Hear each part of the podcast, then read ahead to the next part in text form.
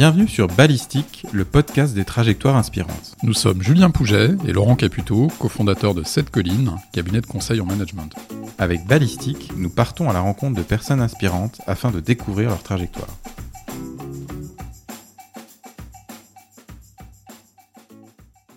Aujourd'hui, nous recevons Jean-Marie Valentin, qui est le fondateur de Legalcluster. Petite question rituelle pour commencer. Bonjour Jean-Marie. Donc dans notre rituel de démarrage, on aime bien poser cette question. Si je te rencontre dans un cocktail et que je te demande de te présenter en quelques mots, qu'est-ce que tu me réponds ? Bah bonjour Laurent, bonjour Julien.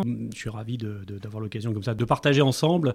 Bon, déjà, tu n'auras pas beaucoup de chance de me croiser dans un cocktail en ce moment parce que euh, j'ai pas beaucoup de temps. Mais euh, d'abord, je te répondrai que bah, je m'appelle Jean-Marie Valentin, je suis entrepreneur et aujourd'hui, effectivement, je suis président de Sevimor et Laurie, qui est une entreprise qui est l'éditrice de Legalcluster. Et puis, si on sympathise davantage, je te dirais que je suis marié à une femme absolument extraordinaire, que j'ai quatre enfants et que je suis également membre des entrepreneurs et dirigeants chrétiens, ce qui est important pour moi. D'accord, super. Super.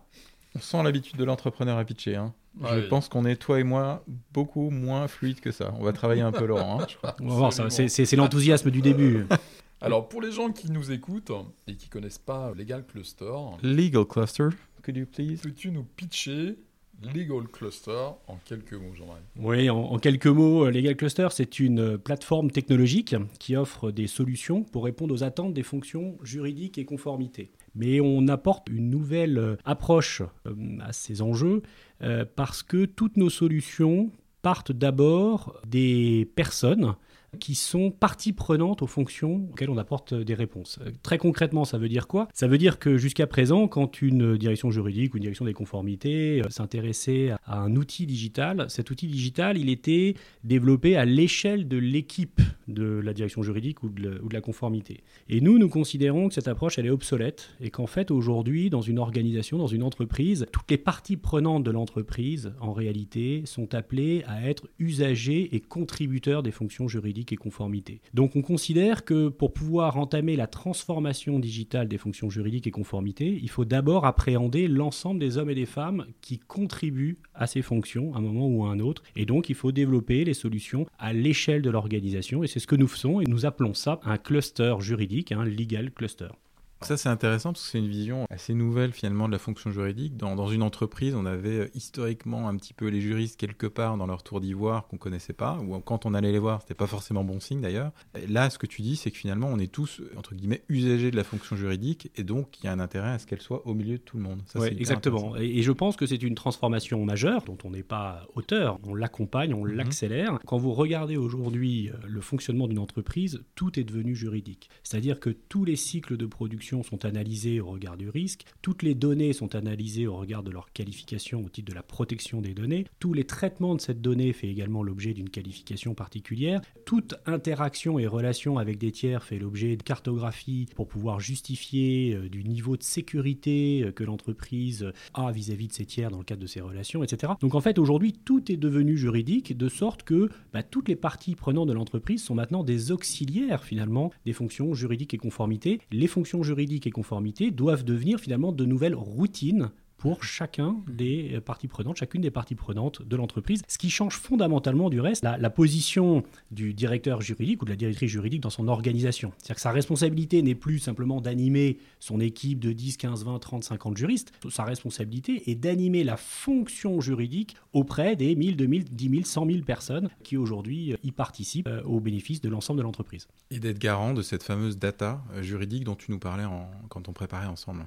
Oui, alors ça, c'est, c'est, c'est une deuxième dimension qui est assez structurante, c'est que euh, en fait, aujourd'hui, les, les, les juristes ne le savent pas, mais ils sont euh, assis sur une data d'une extraordinaire valeur, c'est l'ensemble des données juridiques. Et en fait, la transformation digitale des, des, des fonctions juridiques conduit justement à mettre le doigt sur cette donnée. Je vous donne un exemple. On est en train, pour une grande entreprise française, euh, de réfléchir à la digitalisation euh, de leur parcours contractuel. Et en fait, ce, là, on travaille sur la dimension parcours client. Et euh, bah, le parcours client, euh, le début du parcours client, bah, en fait, c'est les commerciaux, c'est pas les juristes. Les juristes, ils arrivent traditionnellement peut-être dans un deuxième temps. On verra que c'est pas forcément le cas dans les stratégies qu'on met en place. Et donc, la question qui se pose, c'est de se dire, bah oui, mais en fait, le commercial travaille sur son C R M et donc il y a un certain nombre de données qui sont structurées dans son C R M. Et aujourd'hui, parmi les données qui peuvent être structurées dans le C R M, il y a la cartographie des tiers. C'est-à-dire que vous avez des C R M, des outils de, de relations clients qui se proposent de permettent donc de cartographier les tiers pour pouvoir savoir quel est le niveau de conformité de ce tiers par rapport aux règles internes. La question qui se pose quand vous digitalisez les fonctions juridiques, c'est mais qui fondamentalement, au bénéfice de l'entreprise, doit être garant de la qualité de cette cartographie? Est-ce que c'est vraiment le C R M? Est-ce que c'est vraiment le directeur commercial qui doit prendre cette responsabilité au travers de ses propres outils? Et la réponse, elle est évidente, elle est que non. En fait, quand vous entamez la transformation digitale des fonctions juridiques, vous allez comme ça identifier partout, dans tous les cycles, dans tous les outils de l'entreprise, des données qui sont de nature juridique et dont la responsabilité repose effectivement sur les équipes de la direction juridique. Et donc, vous allez pouvoir leur restituer au travers d'une logique de plateforme les données considérées pour qu'ensuite, ils puissent les partager à l'ensemble des parties prenantes de l'entreprise. Et c'est pour ça qu'il faut appréhender cette problématique à l'échelle de l'organisation pour ne pas créer de nouveaux silos mmh. entre le reste de l'entreprise et les fonctions juridiques et conformité qui finalement aujourd'hui irriguent et sont irriguées par toutes les autres fonctions de l'entreprise. Très clair. Alors là, Jean-Marie, c'est assez sympa parce qu'on te voit effectivement dans ton euh, rôle d'entrepreneur qui euh, porte la vision, nous explique ce qu'est Legalcluster, mais tu as une vie avant puisque tu as, euh, au tout départ, tu étais avocat euh, et tu as même cofondé un cabinet euh, très successful, qui s'appelle Sekri Valentin Zerhouni, donc le Valentin, c'est toi. Et c'est pour ça qu'on t'a, on t'a aussi contacté, c'est que ta trajectoire est assez étonnante puisque tu es arrivé à un, à un moment de ta vie où je crois que tu avais un très grand succès, on va dire, puisque le Sekri Valentin Zerhouni était dans les vingt premiers cabinets français de, de droit des affaires. Et au final, euh, c'est à ce moment-là précis que tu choisis de dire bah, « je vais faire autre chose ». Et donc c'est ça qui nous intéresse, quels ont été euh, tes moteurs pour entreprendre dans le secteur des technologies et finalement raccrocher la robe? C'est une bonne question dont la réponse est peut-être complexe en fait, hein, mmh. parce que c'est un vrai travail de, de discernement. Euh, tu, tu l'as rappelé, Julien, euh, j'ai eu la chance d'être, d'avoir une première aventure entrepreneuriale à vingt-neuf ans, parce que j'ai créé mon cabinet avec Franck Sekri et Yamina Zerouk. En tant que collaborateur, je dirais même pas senior en fait, de cabinet, j'étais chez Gide, préalablement j'étais chez Wilkifar. Et donc à vingt-neuf ans, euh, un client euh, m'a fait confiance. Et euh, il a vu en, en Yamina, Franck et en moi-même un potentiel. Et donc, il nous a confié des intérêts importants. Et euh, la meilleure façon, je dirais, d'être à la hauteur de sa confiance, c'était de se rendre disponible et de créer ce cabinet. Parce que euh, dans les organisations dans lesquelles nous étions, il était impossible de le servir correctement parce que nous avions plein d'autres contraintes. Et donc, pour pouvoir bien le servir, il fallait qu'on se rende disponible et qu'on se jette à l'eau. Et donc, il nous a à la fois permis de démarrer cette première aventure et puis euh, il nous a également permis de... Bah, d'éprouver notre liberté. Et puis, euh, effectivement, de fil en aiguille, on a rencontré une forme de succès parce que, justement, cet état d'esprit de liberté et de souci de vouloir répondre par les moyens les plus adaptés aux attentes des gens qui nous font confiance est un état d'esprit euh, qui permet euh, d'être efficace. Alors, c'est pas forcément toujours facile. On rencontre, évidemment, plein de, plein de difficultés tout au long de notre vie. Évidemment, on est tous comme ça. Mais euh, c'est un état d'esprit, un état d'esprit de confiance, euh, confiance dans les autres, dans ceux qui vous font eux-mêmes confiance, qui euh, permet de, de se lancer dans ce genre euh, d'aventure. Et puis, euh, avec Yamina, euh, Franck, et puis ensuite Jérôme Massouline, et cetera, on a, on a, on a fait grandir ce cabinet. Et j'ai toujours été euh, habité par euh, la réflexion de, comment dirais-je, de, de, de, de la vision, de la transformation, de qu'est-ce que c'est que ce métier. Je, je, je me méfie beaucoup des rentes en fait. Et donc, qu'est-ce qu'on voulait faire et, et quelles sont les grandes tendances finalement du, du, du marché. Et puis donc, il y a maintenant un, une petite paire d'années, là, largement, j'ai commencé à observer les enjeux de transformation digitale euh, du monde euh, du droit en fait, et ouais, du droit des affaires. D'accord. Et puis, je me suis aperçu qu'il y avait, à côté du conseil euh, qui reste absolument nécessaire avec beaucoup de valeur, et cetera, nos clients euh, étaient aujourd'hui confrontés à des enjeux d'organisation, mmh. des enjeux d'efficacité opérationnelle, des enjeux d'exécution, et cetera. Et qu'en fait, ces enjeux, on ne pouvait pas les résoudre uniquement par du conseil et que, par ailleurs, euh, ils ne trouvaient pas de réponse, en fait. Ils ne trouvaient pas de réponse satisfaisante parce que tous les logiciels, à tous les sens du terme, d'ailleurs, la manière de mmh, penser ouais, comme solution ouais. du marché, étaient bâtis sur des, des hypothèses euh, qui devenaient obsolètes dans la perspective de la trust economy. Euh, je ne sais pas si on aura le temps d'en discuter aujourd'hui, mais euh, voilà, il y, y a vraiment vraiment une, une, une réalité d'obsolescence aujourd'hui euh, sur la place, et donc beaucoup des, des interlocuteurs que nous avions étaient euh, bloqués en fait dans leur réflexion ou dans leur transformation euh, par défaut de, d'outils, de moyens, de vision, euh, et cetera. Et donc euh, il m'est apparu que euh, dans une forme de continuum en fait entrepreneurial, mmh. dans une forme de continuum de ce que j'ai toujours été en réalité, il m'appartenait de, de, de réfléchir à trouver des solutions, à bâtir des solutions, à permettre de faire émerger euh, des, des, des, des solutions techniques ou méthodologiques qui permettent de, de résoudre ces, ces problèmes qui sont aujourd'hui des, des problèmes systémiques, pas simplement sur la place de Paris, euh, ni simplement en France, mais dans le monde entier. C'est-à-dire qu'aujourd'hui, tous les cabinets d'avocats, toutes les directions juridiques dans le, du, du monde entier se posent les mêmes questions au même moment. On, a, on fait vraiment face à, à la fois une opportunité de marché considérable, mais à un besoin fondamental euh, de euh, trouver des réponses à ces questions, sachant que ces questions sont à la croisée des chemins entre l'efficacité opérationnelle, euh, c'est également des réflexions qui ont trait à la guerre économique, parce que les systèmes juridiques et l'efficacité des systèmes juridiques sont euh, des enjeux de guerre économique, euh, et cetera. Donc c'est, des, c'est, c'est une réalité très riche. Mmh. Et euh, avec mes associés, euh, j'ai souhaité pouvoir me, comment dirais-je, me, me confronter à cette réalité. Et il nous est apparu que la meilleure façon de le faire était de créer finalement une structure ad hoc pour porter cette activité et que, en réalité, euh, cette structure devait être indépendante. Mmh. Donc je me suis totalement retiré de mon cabinet. Okay. Euh, j'ai, un, j'ai réinvesti euh, le fruit de dix-huit ans de travail euh, dans, cette, euh, dans cette nouvelle aventure avec euh, également d'autres associés euh, comme Guillaume d'Haramont euh, qui a pendant des années piloté des grands projets de transformation dans le secteur bancaire, et on a euh, tout de suite cherché et réalisé une entreprise technologique, fondamentalement technologique. Mmh. Jean-Marie, la, la question que j'ai envie de te poser en t'écoutant là, c'est euh, quels ont été tes premiers clients? Pour bien comprendre, est-ce qu'on était face à des clients type cabinet d'avocats ou rapidement tu es allé plus sur des clients euh, type corporate? Alors c'est une très bonne question euh, et la réponse n'est pas, est pas facile non plus. Alors je vais essayer à un moment d'apporter des réponses faciles aux questions faciles que vous me posez, euh, mais c'est pas, c'est pas facile. Pourquoi? Parce que euh, effectivement, dans un premier temps, j'ai pu imaginer que mes premiers clients seraient des cabinets d'avocats. Tout simplement parce que mon intuition fondamentale, c'est effectivement cette approche de plateforme que j'ai décrite en, en introduction, euh, qui est que, en fait, tous les acteurs du droit des affaires euh, sont à un moment donné reliés, enfin forment ensemble en fait une communauté d'intérêt en réalité, une communauté quasiment affinitaire en fait autour des enjeux, et que bon bah si vous faites le nombre de, de liens entre les uns et les autres, euh, au bout de trois ou quatre liens, tout le monde est finalement dans le cercle de tout le monde. Bon, euh, et qu'aujourd'hui euh, effectivement il n'y a pas de, de plateforme au niveau mondial euh, qui réunisse en fait, qui cristallise euh, cet écosystème juridique euh, du droit des affaires, cet écosystème juridique euh, mondial qui finalement euh, devrait embrasser à la fois les avocats, les directions juridiques, et cetera, et cetera. Donc il euh, y a une vision fondamentale dans dans dans, dans ce que l'on fait, et euh, mon premier réflexe a été de voir, d'aller voir un certain nombre de cabinets indépendants, à l'instar de ce qu'est S V Z, en leur disant « Écoutez les gars, on est face à des enjeux d'investissement considérables, des enjeux de transformation considérables. Il n'y a pas un seul cabinet français qui est aujourd'hui capable de porter à lui seul l'investissement qu'implique euh, en réalité le déploiement d'une telle technologie. Il n'y en a pas un seul. Donc on voit émerger notamment aux États-Unis des grands consortiums autour de grands cabinets, de grands corporates euh, qui partagent cette vision et qui, qui essaient de la mettre en œuvre. Il n'y a pas un acteur en France qui est capable à lui seul de déployer une telle approche technologique.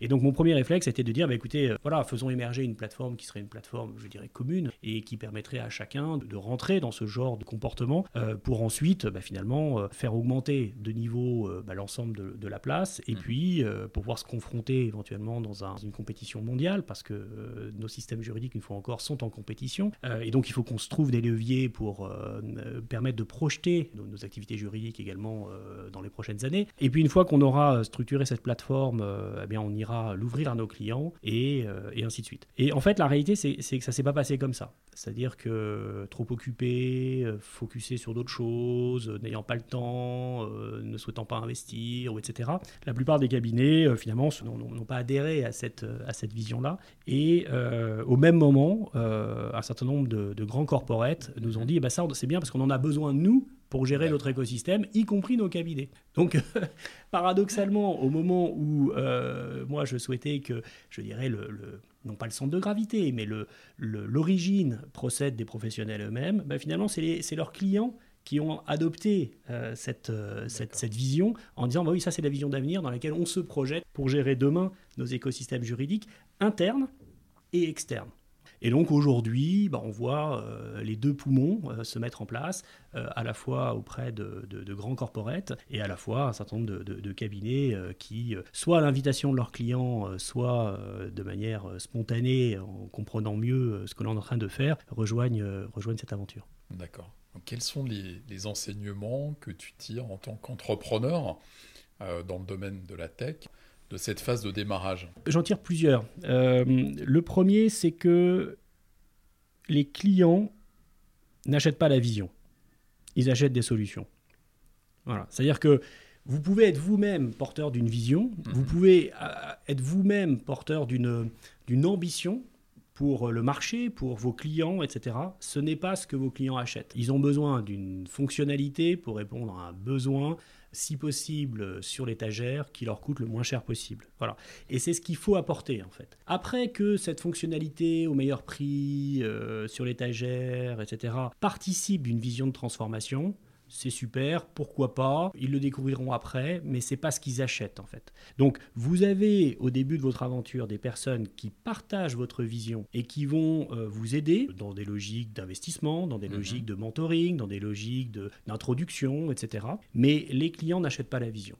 C'est le constat que j'en fais. D'accord. Et la tension que ça peut créer, c'est qu'à partir du moment où le client n'achète pas la vision, le client, par définition, ne vous permet pas d'investir dans la solution. Mmh. C'est-à-dire que c'est à vous d'investir toujours plus pour qu'à un moment, ce que vous proposez au marché bah, réponde effectivement à l'attente euh, immédiate qui vous est exprimée dans un call d'un quart d'heure en disant bah, « voilà, voilà mon besoin, bah, très bien, bah, j'ai la solution pour y répondre à tel prix et c'est déployé chez vous en tant de temps ». Et là, vous êtes vendeur de soft et euh, comme je vous le disais euh, en souriant euh, avant de, de, d'ouvrir le micro, euh, je ne sais pas si personnellement je suis un vendeur de soft. Je me vois plus comme un, un transformateur de marché. Euh, mon rôle de patron est plus celui-ci. Mais euh, la réalité de mon entreprise aujourd'hui, c'est de vendre des softs qui, par ailleurs, embrassent une vision qui est effectivement la mienne et qui a une forme d'ambition. Oui.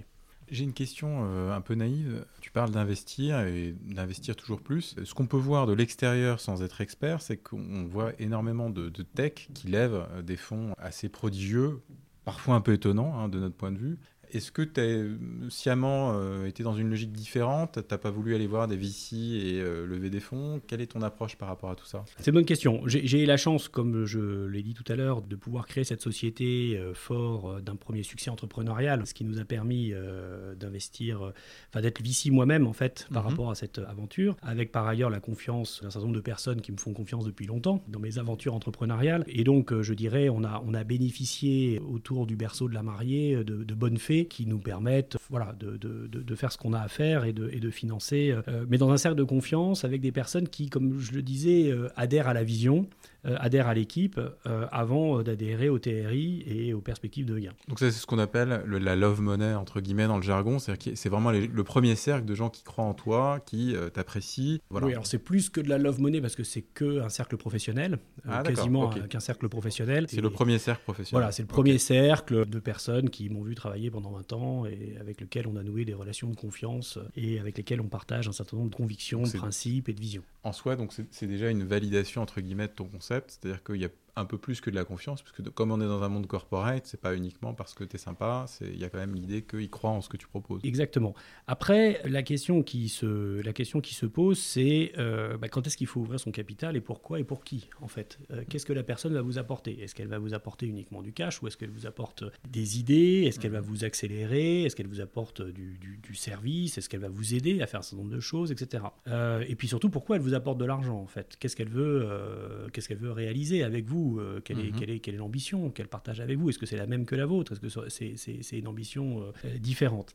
euh, Après, euh, bah c'est sûr que c'est une, comment dirais-je, c'est, c'est une industrie et donc elle répond euh, à, ses, à ses codes. Et donc vous ne pouvez pas euh, lever des fonds euh, n'importe quand, à n'importe quelle condition, sur n'importe quelle métrique en fait. Donc il faut euh, s'assurer que, compte tenu des investissements qui ont été faits à l'origine, donc de l'argent que vous consommez, compte tenu de, des clients que vous avez avez déjà signé euh, et du modèle qui peut s'en dégager, et cetera. Est-ce que vous pouvez justifier auprès d'un, investi- d'un investisseur que vous avez déjà un business model et qu'il lui suffit finalement plus que de mettre davantage de, de fuel pour que le moteur tourne plus vite? C'est ça. Le, le... D'ailleurs, j'ai eu des discussions intéressantes avec des V C parce qu'ils viennent vers vous, en fait. Mm-hmm. Ils viennent vers vous, vous ce, qui est, ce, qui est, ce qui est très sympathique. Et donc, euh, ils vous disent, bah, écoutez, nous, Enfin, en tout cas, moi, certains m'ont dit, nous, nous on... ah oui, c'est très intéressant, c'était il y a à peu près un an et demi, euh, nous, on n'est pas là pour financer des idées ou mmh. des paris, on est là pour accélérer des, des modèles qui, qui, euh, okay. qui, qui fonctionnent, D'accord. en fait, ou euh, qui, qui fonctionnent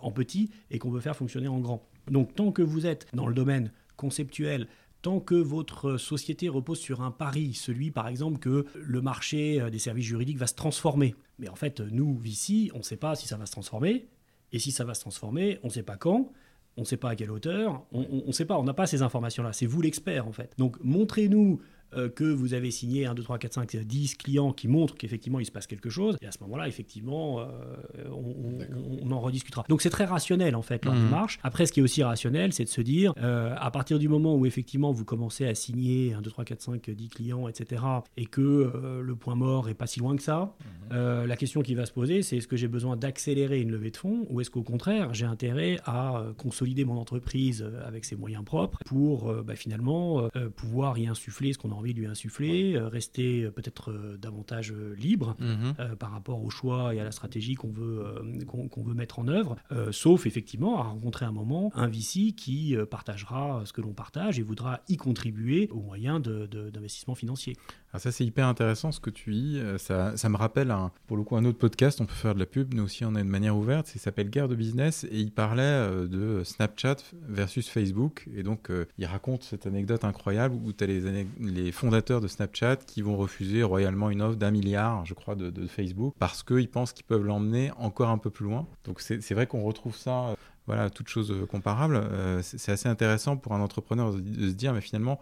Est-ce que c'est le bon moment ? Est-ce que j'ai fait le tour ? Ou est-ce que j'ai encore quelque chose que je peux gagner de manière autonome ? Mais je, je pense que fondamentalement, ce n'est pas la bonne grille de lecture. Mmh. C'est-à-dire que moi, je suis toujours extrêmement gêné. J'ai, j'ai fait plusieurs levées, en fait, en mmh. réalité, euh, avec les personnes qui me font confiance depuis le début. Je n'ai jamais communiqué là-dessus. Je suis toujours gêné quand j'entends une entreprise déclarer de manière triomphale qu'ils ont levé cinq, dix, quinze, cinquante, cent millions. Ils ont fait quoi, concrètement ? Ils ont... étaient chercher des fonds qui les obligent. Mmh. Euh, ce qui va être intéressant, c'est ce qu'ils vont en faire de ces fonds. Je suis beaucoup plus, euh, comment dirais-je, euh, euh, admiratif euh, d'une P M E qui signe un contrat, qui a un client qui euh, va mettre de l'argent pour acheter sa prestation, que euh, par le principe uniquement de lever des fonds. Alors je sais que le fait de le, le, lever des fonds ouais, va, va, va consacrer le fait que ça commence à marcher, et cetera, et cetera. Mais le fait de lever des fonds en soi, n'est pas, enfin je dirais, c'est, c'est pas une fin en soi. Et je pense que ça serait une erreur, et ça c'est plutôt une erreur qu'on peut voir de l'extérieur, de croire que l'objectif d'une start-up c'est de lever des fonds. Et, et je vais vous partager quelque chose de, de, d'assez personnel. Quand j'ai décidé de me retirer d'S V Z pour créer euh, cette nouvelle entreprise, euh, mon plus grand, mon plus grand stress ça a été de l'annoncer à mes enfants. D'accord. Parce que euh, vos associés, vos amis, Euh, peuvent comprendre que vous faites un pari entrepreneurial. Ceux qui vous connaissent de loin disent bah, « si tu le fais, c'est que c'est forcément bon, quoi. Ça va être super. » va... voilà. euh, Votre femme, vous, vous connaît, vous fait confiance euh, et, euh, et c'est fondamental de, de vivre ce genre de décision en couple. Donc pour moi, ça a été indispensable. Mais allez expliquer à vos enfants que euh, vous renoncez à une place, euh, effectivement, euh, que vous avez vous-même bâtie, en fait, avec des associés que vous aimez, avec lesquels vous avez un profond respect, vous avez vos équipes, vous en vivez euh, confortablement. Allez leur expliquer que vous renoncez à cela pour créer une nouvelle aventure entrepreneuriale.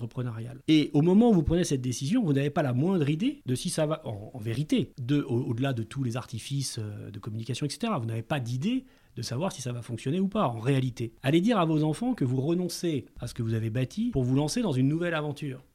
Mais la question, c'est pourquoi ? Pourquoi, papa ? À quoi tu joues ? Qu'est-ce qui te motive ? Pourquoi tu fais ça ? Vous imaginez une seconde dire à vos enfants bah, « Attends, tu vas voir. » Dans dix-huit mois, je fais une levée de deux cents millions. Mais c'est ridicule. C'est pas ça, votre moteur. Ça peut pas être ça, votre moteur. Ça, ça peut pas être ça. Donc, ça vous, ça vous renvoie à la vérité de votre aventure entrepreneuriale. Qu'est-ce que tu vas chercher dans cette aventure entrepreneuriale qui justifie que tu mettes tes enfants, le cas échéant, en stress ou en doute par rapport à une situation qui, jusqu'à présent, ne leur posait pas de questions et était très confortable. Ma fille m'a dit « Mais papa, si t'es plus avocat, tu vas être quoi ? Tu vas être chômeur ?» euh, Parce que, voilà, et papa, il était avocat, et s'il n'est pas avocat, qu'est-ce que c'est, ça ? Donc, j'ai toujours été très transparent, justement, vis-à-vis de mes enfants, qui sont adolescents, qui sont jeunes, euh, par rapport à cette aventure, parce que, justement, je pense que c'est une erreur de considérer que la finalité d'une start-up, c'est de lever de l'argent et de se féliciter à chaque fois qu'un fonds, notamment anglo-saxon, met beaucoup d'argent dans une boîte française. C'est pas ça, la raison raison d'être d'une entreprise. En tout cas, c'est pas ce qui nous fait lever le matin. Euh, ça, c'est du fuel, c'est des moyens qui doivent vous permettre d'être plus fort dans ce que vous voulez réaliser en réalité. Et ce qui compte, c'est ce que vous voulez réaliser. Après, que ce soit couronné de succès euh, à l'échelle des, des hommes euh, et sanctionné d'un point de vue économique, euh, c'est une autre affaire. Et d'ailleurs, je croise un certain nombre de, d'entrepreneurs qui sont des, des femmes et des hommes de grande qualité et qui, sur cette échelle-là, ont échoué. Pour autant, leur aventure a été fantastique. Ils ont vécu des choses de, de, de grande qualité et euh, ils rebondissent, et cetera. Enfin, voyez, c'est une vision hyper intéressante parce que c'est, c'est quelque chose qu'on n'entend pas souvent. Euh, aujourd'hui, si on regarde les... les journaux dans, dans la tech, on, on voit très souvent les levées de fonds de la semaine. Hein, y a, ça, c'est vraiment typiquement l'article qui doit te faire plaisir. Je dis ça avec ironie, évidemment, mais aujourd'hui, la, la métrique d'affichage, elle est vraiment sur le chiffre d'affaires, euh, sur les levées, enfin, même pas sur le chiffre d'affaires, pardon. Il n'y a pas de business model derrière, on parle que de levées. Mmh. Et on, on, le, on l'affiche de manière assez démonstrative. Et finalement, on parle assez peu de clients, de mmh. métiers, de business mmh. model. Et de la même façon, euh, bon, je, je, je me permets d'être un tout petit peu acide, mais c'est important, je pense, de prendre justement de la liberté par rapport à ça. Vous avez aussi très régulièrement des grands-messes entrepreneuriales. Alors, je ne vais pas citer de nom parce que c'est sympa, objectivement. Mais où vous voyez des start-upers arriver sur un fond multicolore avec de la musique, et cetera, où on a l'impression qu'on est tous des super-héros. Mais pour moi, c'est à l'entrepreneuriat ce que la pornographie est à l'amour, en réalité. Il faut, faut le dire comme ça. C'est-à-dire que c'est pas ça nos vies d'entrepreneurs. Nos, nos vies d'entrepreneurs, c'est, c'est vous dormez mal, euh, vous doutez, vous, vous vous battez jour et nuit, vous savez pas euh, si euh, vous allez pouvoir euh, payer vos collaborateurs euh, dans deux mois, dans trois mois, dans six mois. Mais même si, c'est, si ce n'est que dans six mois, est-ce que c'est le moment euh, d'investir, d'en embaucher d'autres ou au contraire euh, de stopper ou voire même de, de, de réduire? Que vous dise le marché, et cetera. Fondamentalement, je doute que l'on perçoit véritablement au travers ces grands-messes la réalité de ce que c'est que la vie d'un entrepreneur. La vie d'entrepreneur, c'est dur,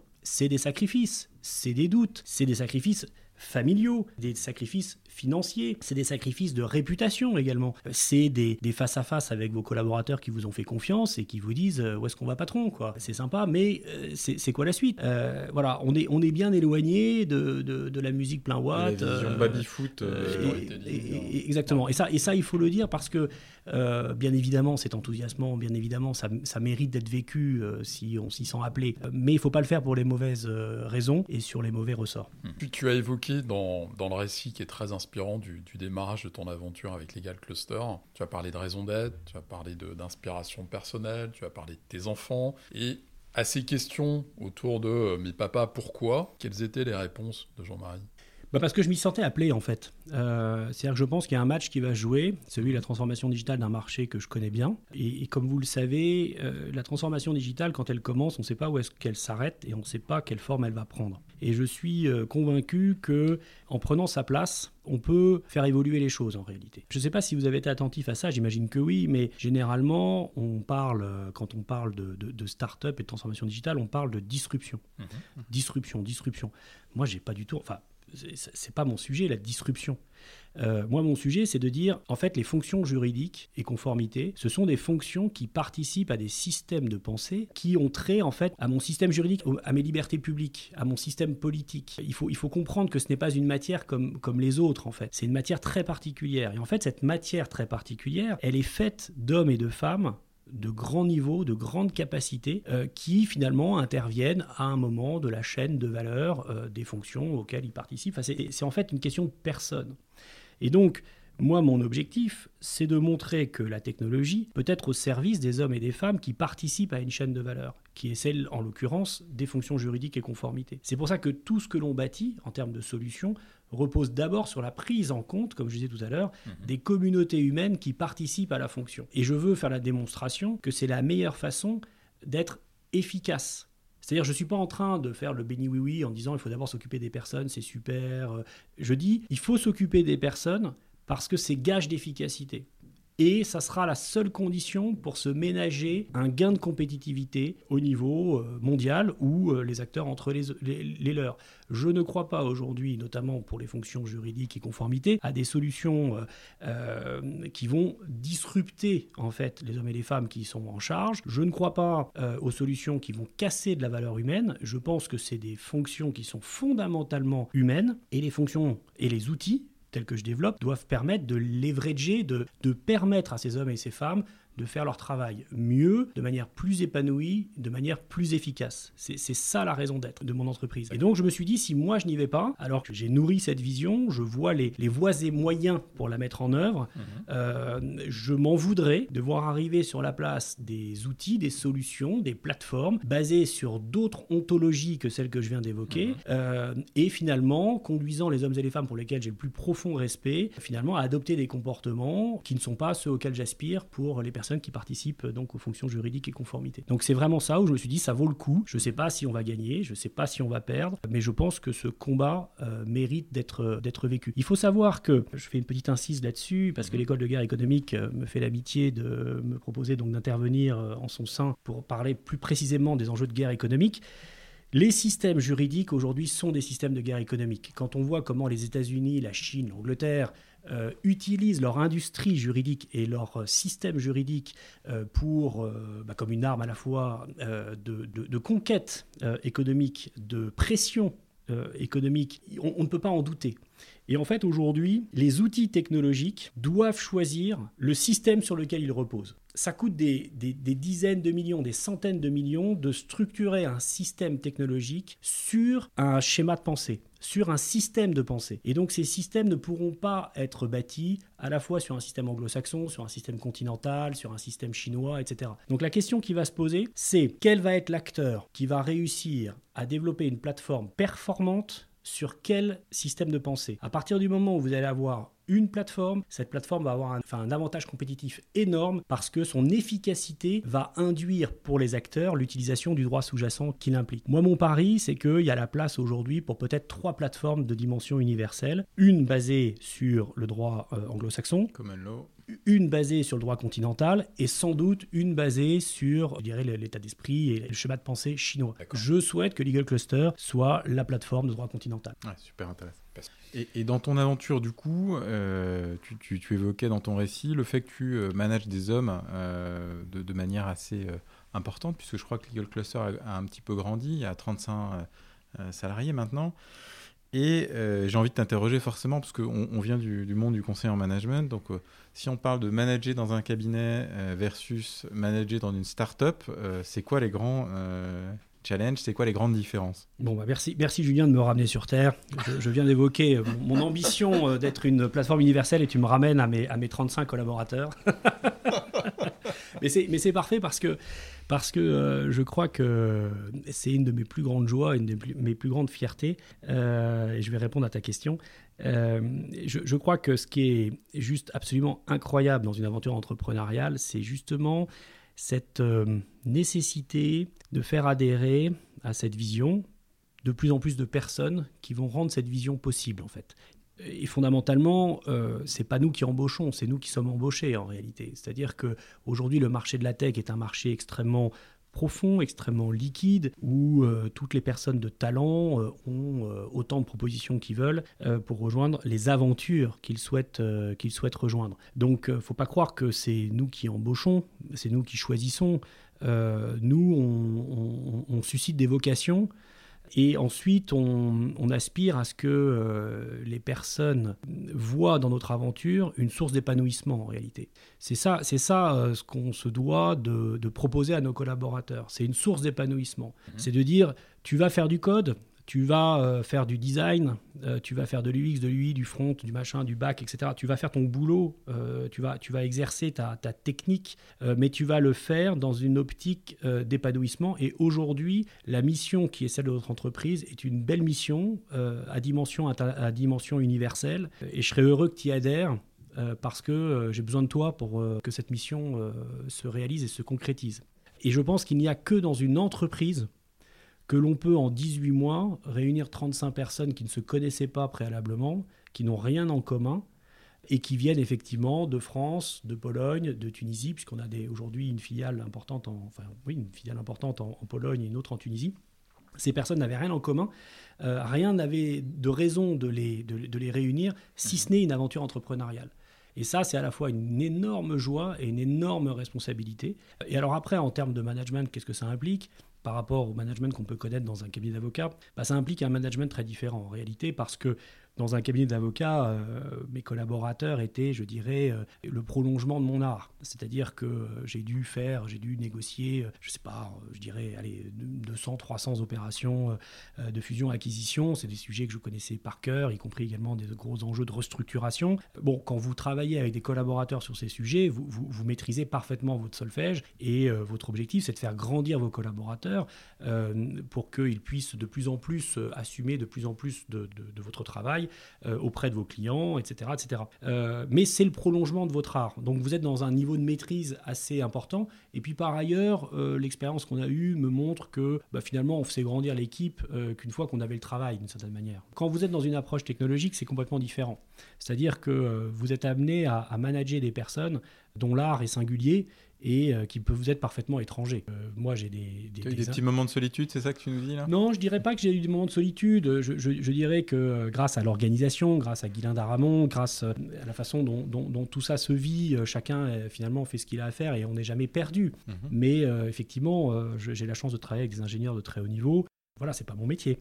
Euh, en revanche, mon métier, euh, c'est de m'assurer en subsidiarité que je peux leur apporter ce dont ils ont besoin pour qu'ils puissent faire ce qu'ils ont à faire le mieux possible. Ça, c'est mon job de, de, de, de manager. Et ce n'est pas forcément évident parce que, effectivement, comme on est toujours dans une phase d'investissement, il faut effectivement s'assurer que euh, les moyens dont on dispose sont euh, mis au bon endroit, au, au bénéfice des bonnes équipes, euh, par rapport aux bonnes thèses, euh, je dirais, d'investissement, par rapport aux bons produits, par rapport aux attentes des clients.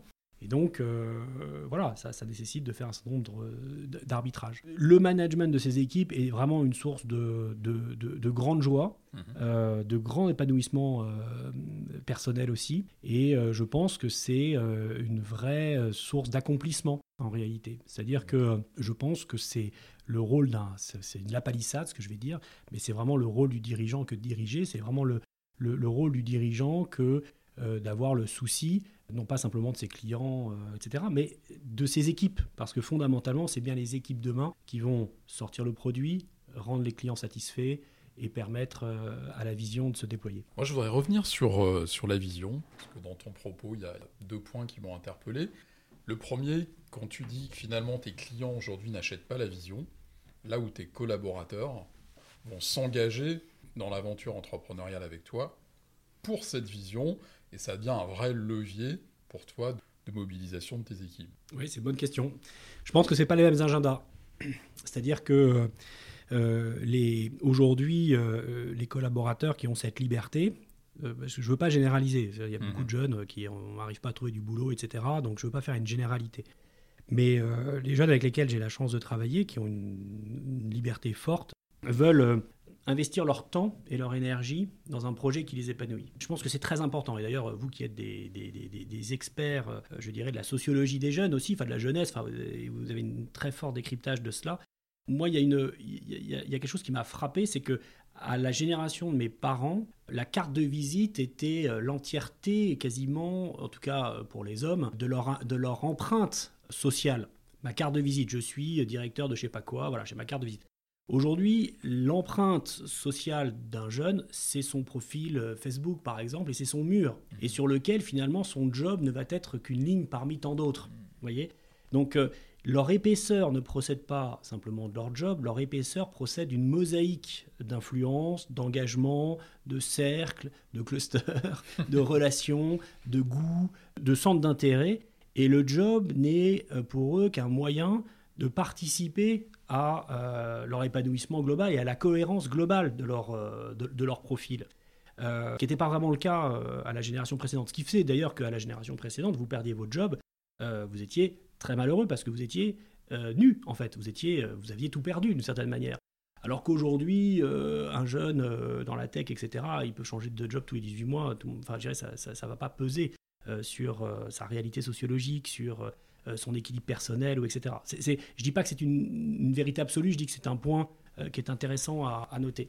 Oui, ces personnes-là euh, cherchent à, à, à s'engager, finalement, dans une aventure euh, entrepreneuriale euh, qui participe à leur épanouissement, alors que les clients euh, ont un besoin à assouvir avec un budget limité dans un temps euh, contraint. Alors, bien évidemment, quand vous parlez avec vos clients de vision, et cetera, ils sont intéressés, ils peuvent y adhérer. Ils peuvent trouver ça passionnant. Ils ne vont pas mettre de l'argent sur la vision. Ils vont mettre de l'argent sur un service ou une solution qui répond à un besoin, moyennant un budget euh, et un R O I euh, facile à, à, à monitorer. Mais Jean-Marie, je renverse la question. Est-ce que tu penses qu'on peut t'acheter un produit, une solution, sans adhérer à ta vision, au moins un petit peu? Mais c'est une bonne question. Je pense que oui, en fait. Et on n'arrête pas de faire ça, en fait. D'accord. C'est-à-dire que, mais, mais pas que chez moi. C'est-à-dire qu'on a, on, on passe notre temps à confier tout ou partie de nos vies à des systèmes d'information dont on ne connaît pas finalement la raison d'être. Quand, quand on décide euh, de passer ses vacances au travers d'Airbnb plutôt que d'une autre solution, euh, quand on décide euh, de confier sa vie affective à un site de rencontre, quelle est, quelle est la finalité du site? Quelle est la raison d'être de ce site? Quel est son modèle économique ultime? Vous voyez ce que je veux dire? On ne se pose pas la question. Et d'ailleurs, ça, c'est à la fois l'aspect merveilleux et l'aspect effrayant de la trust economy. C'est que la trust economy est là pour permettre de cristalliser instantanément la confiance au travers d'une expérience utilisateur remarquable. Donc à partir du moment où la, où la solution, la plateforme, et cetera vous propose une expérience remarquable, bon, bah, l'expérience est remarquable, je mets ma carte bleue d'une certaine manière. Vous ne vous interrogez pas forcément de quel est le sous-jacent fondamental, pourquoi le fondateur a créé cette entreprise, quel, qu'est-ce qu'il veut avoir accompli dans cinq ans, et cetera.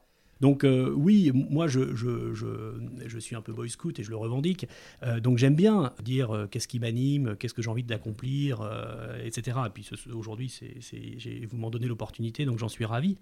Mais euh, aujourd'hui, on peut aussi euh, acheter Legalcluster en disant euh, « bon ben voilà, je, j'ai besoin d'un outil pour gérer mon panel d'avocats, point. Ou j'ai besoin d'un outil pour gérer mes contrats, point. Ou euh, j'ai besoin d'un outil pour gérer mes contentieux, voilà. » Et là, on va dire bah, « c'est super, on a ça, voilà, on va, on va, on va le faire. » Bon, mais par ailleurs, vous voyez, on va le gérer d'abord en, en fixant au travers d'un, d'une expérience de, finalement, quasiment de réseau social, la communauté qui est intéressée à votre panel, à, votre, à vos contentieux, et cetera. Et vous voyez, à partir de là, on va générer de la valeur additionnelle. Ah oui, c'est super intéressant, et cetera. Mais, mais, mais d'abord, il a fallu répondre aux besoins précis. D'accord.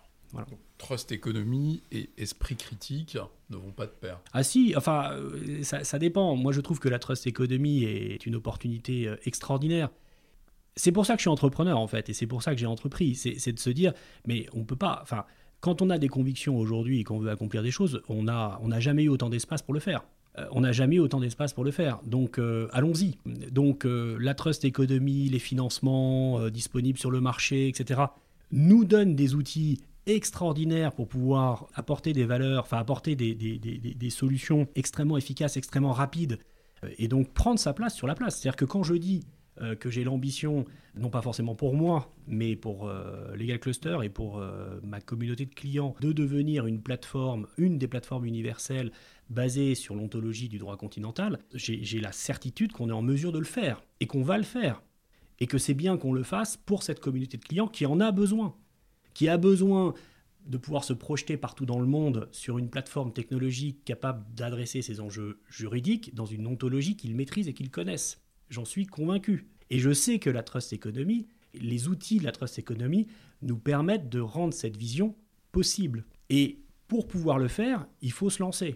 Il faut accepter de renoncer à vos vaches cochons, il faut diviser sa rémunération par quatre, il faut se dire euh, peut-être que ça va pas marcher, euh, il faut pouvoir l'expliquer à ses enfants, et ensuite il faut naviguer et euh, réunir autour de soi euh, les, les, les bonnes équipes. Donc la trust economy, c'est un outil fantastique pour autant qu'on souhaite en être maître et non pas esclave. Alors c'est, c'est hyper intéressant. Euh, quand je t'entends effectivement euh, raconter ton parcours, euh, puis euh, les joies et les, et les peines euh, de la vie d'entrepreneur, finalement je me pose la question, euh, comment est-ce que dans les moments où ça tangue un peu, où c'est un peu euh, challenging pour le dire de manière soft, comment est-ce qu'un entrepreneur peut euh, avancer, continuer d'avancer? À quoi est-ce qu'on se raccroche? On se rapproche à des sources d'amour. Je pense que c'est, c'est la seule chose qui nous tienne en réalité quand on creuse, on creuse, on creuse, des sources d'amour. Donc il faut vous rapprocher de votre famille, de vos enfants, de votre mari ou de votre femme. Il faut vous rapprocher euh, de tout ce qui est pour vous une source d'amour. Euh, que ce soit vos clients, il y en a, vos, vos, vos copains. Tout le monde ne comprend pas ce que vous faites forcément. Mais il n'y a que en vous confrontant à une source d'amour que vous êtes incité à grandir et à poursuivre sans être jugé en réalité et sans avoir de, voilà, de « ah, tu devrais faire ci, tu devrais faire ça », et cetera. Non, euh, juste d'être aimé, en fait. Aimé pour euh, qui vous êtes, ce que vous voulez entreprendre, pour qu'à votre tour, vous soyez capable d'aimer vos collaborateurs et les faire grandir, et cetera. Et pour moi, c'est, C'est ça, le, c'est ça le, la, la source. Après, euh, moi, la source d'amour ultime, je vais la chercher effectivement chez le bon Dieu, enfin j'espère.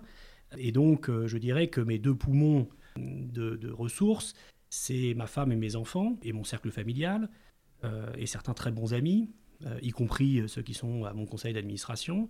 Et c'est... Euh, Voilà, les grâces de mon baptême, euh, les sacrements, la prière, le temps spirituel, qui est pour moi une source d'amour inépuisable et donc euh, extrêmement structurante. Ça, c'est effectivement ton camp de base, euh, c'est très clair. Oui, c'est mon camp de base, très bonne expression. Ouais. Et, et ce qui est intéressant, je te, je te rejoins, parce que toute chose égale par ailleurs, j'ai, j'ai aussi réalisé, pour avoir eu un petit parcours entrepreneurial, que la plupart des gens ne comprennent pas ce qu'est la vie d'un entrepreneur. Et à, à toutes les étapes de la vie, effectivement, on est décalé. Hein. C'est-à-dire, si on prend l'exemple, je me souviens de... des emprunts immobiliers, effectivement, votre conseiller vous propose un taux absolument dégueulasse quand il vous en propose un, parce qu'il vous dit, bah, vous savez, dans mon critère, il y a les employés du public, les employés du privé en C D I, les C D D, les chiens, et puis vous.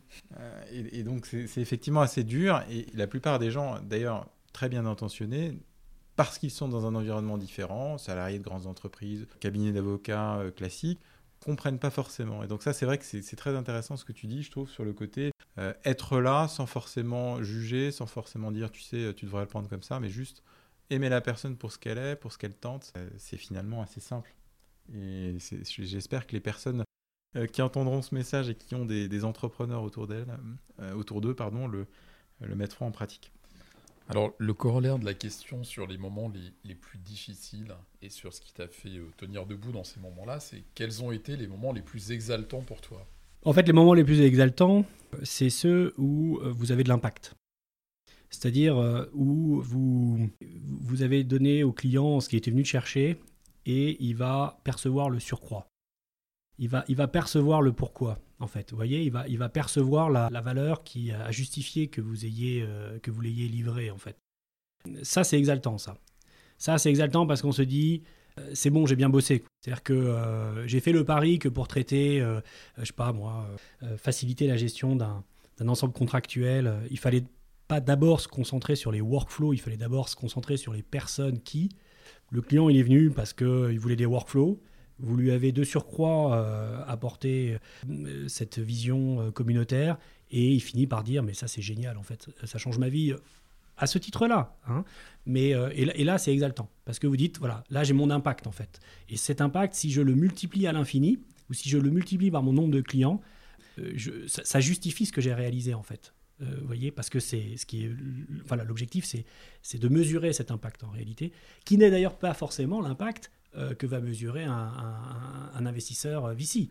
Euh, lui, l'impact qu'il va, qu'il va, qu'il va viser, c'est la stickiness, la les cohorte, le les, le, le, le, voilà. Ah oui, c'est super, mais est-ce qu'il t'a acheté plus de trucs derrière ? Enfin voilà, c'est, c'est, vous voyez. Donc ça, c'est exaltant. Et puis, euh, je l'ai dit, je leur dis, et euh, ce qui est vraiment exaltant, c'est de voir euh, des gens de grande qualité Euh, adhérer à, et vous faire confiance en fait. C'est à la fois très lourd, mmh. euh, mais c'est très exaltant de voir des gens de grande qualité euh, adhérer et, et, et, et faire confiance. Du coup, aujourd'hui, quand tu regardes les gens de ton âge qui ont poursuivi sur la trajectoire euh, entre guillemets classique, tu te dis quoi ? J'ai bien fait ? Si j'avais su, je l'aurais fait plus tôt ? Non merci. Alors, je, je crois qu'il n'y a pas de trajectoire classique aujourd'hui. Et on a tous des amis que l'on pense être très classiques, mais qui par ailleurs sont investis dans des associations, euh, sont aux côtés d'un enfant euh, handicapé, euh, ou doivent faire des choses, enfin euh, voilà, doivent faire face à des, à des choses, ou ont donné un sens à leur vie euh, qui peut-être parfois nous échappe, mais euh, qui les rendent heureux. Euh, donc quand je me compare, je me dis euh, je suis à ma place. En fait. Euh, je ne sais pas si les autres sont forcément euh, là où ils aimeraient être, où ils aspireraient à être, je, je leur souhaite, mais euh, je ne me permets pas de, voilà, je me permettrai pas d'avoir un jugement de valeur par rapport à leur. En revanche, oui, moi j'ai la conviction aujourd'hui d'être parfaitement aligné, d'être en pleine capacité euh, et en pleine possession de mes moyens euh, intellectuels, euh, physiques, euh, mais également euh, moraux, spirituels, pour faire ce que j'ai à faire, pour accomplir ce que j'ai envie d'accomplir. Et, euh, et donc j'en suis très heureux. Euh, même si ça pique beaucoup, ça n'empêche pas. Mais euh, voilà, euh, je, j'ai, j'ai le sentiment d'être à ma place. Oui. Bon, en tout cas, ça se voit, effectivement, on le ressent. Hein. J'espère que les personnes qui écouteront euh, ressentiront ça aussi, mais c'est assez perceptible. Euh, alors, traditionnellement, on conclut les podcasts par ce qu'on a appelé le, le questionnaire de Pyrrhus, donc qui est un joyeux mélange entre le questionnaire de Proust et le questionnaire de Pivot, qui était aussi très bien réussi. Donc on a emprunté aux deux. Et donc on va te euh, demander de nous donner euh, quelques chiffres entre un et douze euh, qui correspondent à des questions. Bah douze. Alors douze. De toute façon, on arrive tout de suite à la fin, c'est magnifique. Ça ne me, ça, ça ne me surprend pas. Donc la douze, c'est euh, si Dieu existe, qu'aimerais-tu qu'il te dise en arrivant là-haut ? Alors déjà, j'ai une bonne nouvelle, Dieu existe. Comme ça, c'est fait. Ça, j'en doutais pas. Et, et je sais ce qu'il va me dire. Je, je sais ce qu'il va me dire. Il va me dire, euh, toi à qui j'ai donné euh, de diriger, toi à qui j'ai donné d'entreprendre, euh, qu'as-tu fait de tes frères ? Voilà. Je, je pense que c'est la seule question qu'il va nous poser. À partir du moment où il nous a mis euh, dans une... Euh, Voilà, il nous a confié, euh, il nous a confié le, le, le destin, euh, au moins en partie, d'hommes et des femmes qui vont nous consacrer du temps, de l'énergie, de l'intelligence. Euh, son seul souci, ça va être de savoir ce qu'on en a fait. Est-ce qu'on les a aidés à, à grandir, à progresser, à s'épanouir, à, à avancer sur leur chemin de, de, d'amour et de bonheur, y compris dans la sphère professionnelle, parce que ça doit être une, une, un motif d'épanouissement, la sphère professionnelle. Et donc, c'est la question qu'il va me poser. Qu'as-tu fait de tes frères ?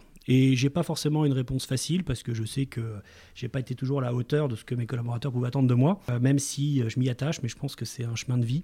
Et donc, on va continuer dans ce sens-là. C'est effectivement exigeant comme questionnement. Euh, ça, ça pousse assez loin. Et euh, ce, qui est, ce qui est assez génial, c'est que je trouve dans l'échange, euh, tout au long de notre échange, tu as eu des, des façons d'apprécier les, les situations et, et de les passer au crible avec des, des filtres très différents. C'est-à-dire que je crois que tu es la seule personne qui redoute plus un pitch à ses enfants qu'un V C, tu vois.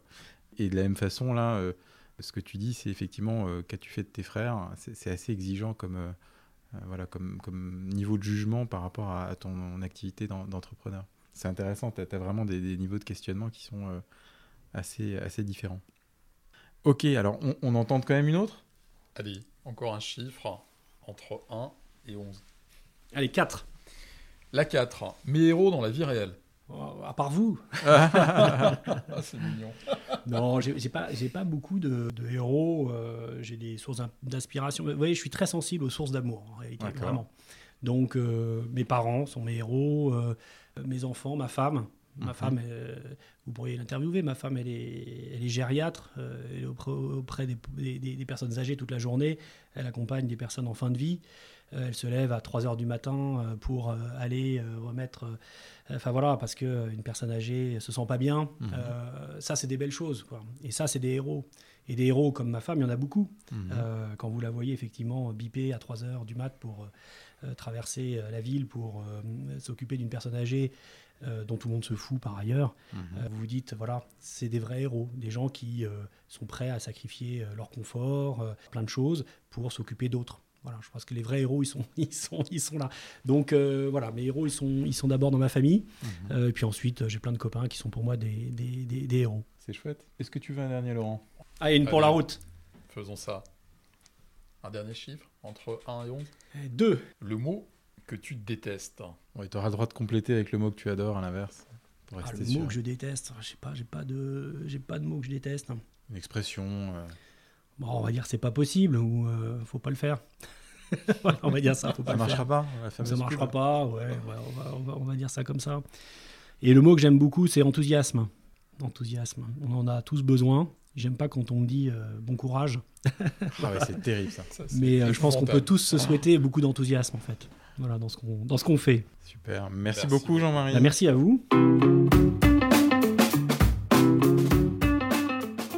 Merci à vous, chers auditeurs, d'avoir écouté ce podcast jusqu'au bout. Si ça vous a plu, n'hésitez pas à en parler autour de vous et à vous abonner.